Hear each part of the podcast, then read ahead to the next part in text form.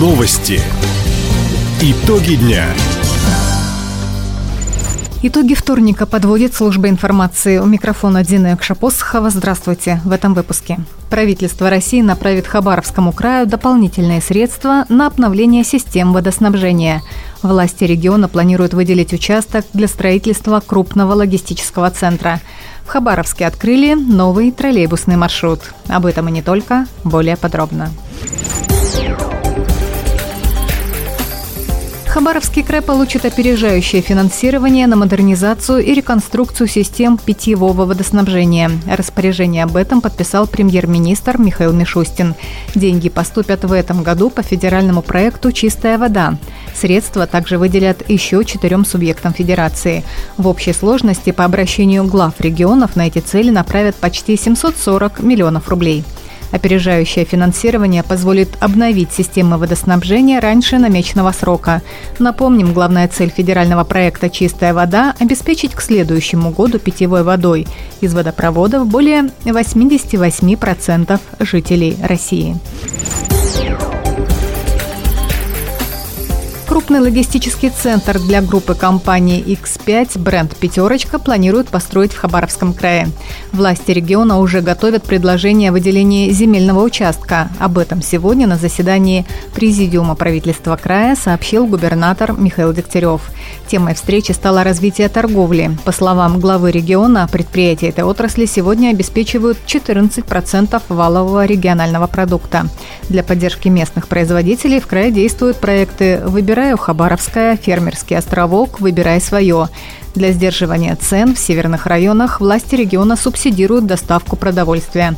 В этом году на эти цели предусмотрено почти 25 миллионов рублей. Это в полтора раза больше, чем годом ранее. Сегодня ночью в школе номер два города Вяземского произошел пожар. В кабинете начальных классов загорелась тележка для зарядки ноутбуков. Об этом сообщает пресс-служба администрации Вяземского района. Пожарные прибыли в считанные минуты. Учебный класс от огня не пострадал, но возникло сильное задымление здания.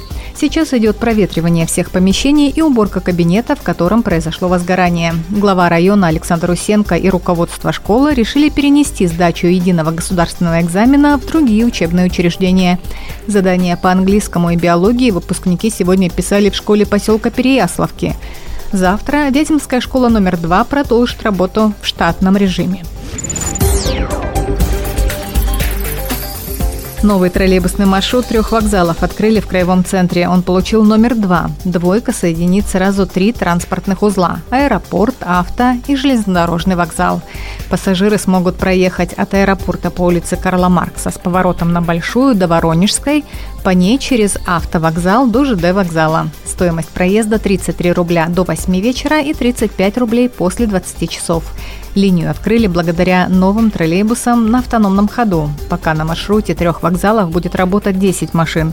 Вскоре при поддержке Минвосток развития и губернатора Михаила Дегтярева администрация города закупит еще 7 троллейбусов аналогичного класса. К юбилею Ванинского района в рабочем поселке Ванина откроют аллею почетных граждан. Ее разместят рядом с площадью мира. Об этом в соцсетях рассказал глава муниципалитета Сергей Нагорняк. Прежнюю стелу с фотографиями пришлось демонтировать. От времени и солнца портреты выгорели, рамки рассыпались. Временно фотографии почетных граждан разместят в администрации района, где будет оформлена специальная зона. К сентябрю персональные стенды для каждого почетного гражданина установят в районе аллеи студентов. На освободившейся стеле администрация района разместила инсталляцию, посвященную юбилею Ванинского района. Напомним, 50 лет со дня образования муниципалитет отметит 27 декабря. Для обучения юных жителей края по программе «Путь героев» откроют специальный центр. Комплекс разместится в Хабаровске. Об этом сообщил губернатор Михаил Дегтярев. В День России глава региона встретился с курсантами первой специализированной военно-спортивной смены. Сейчас занятия в загородном лагере «Энергетик» проводят инструкторы регионального центра развития военно-спортивной подготовки и патриотического воспитания молодежи. У нас подготовлен очень хороший состав инструкторов. Все прошли прошли подготовку и в Русском университете спецназа, и в жизни. Я уверен, этот проект будет жить. Мы к осени подготовим единое место с казармами, спортзалами. Оно будет в Хабаровске.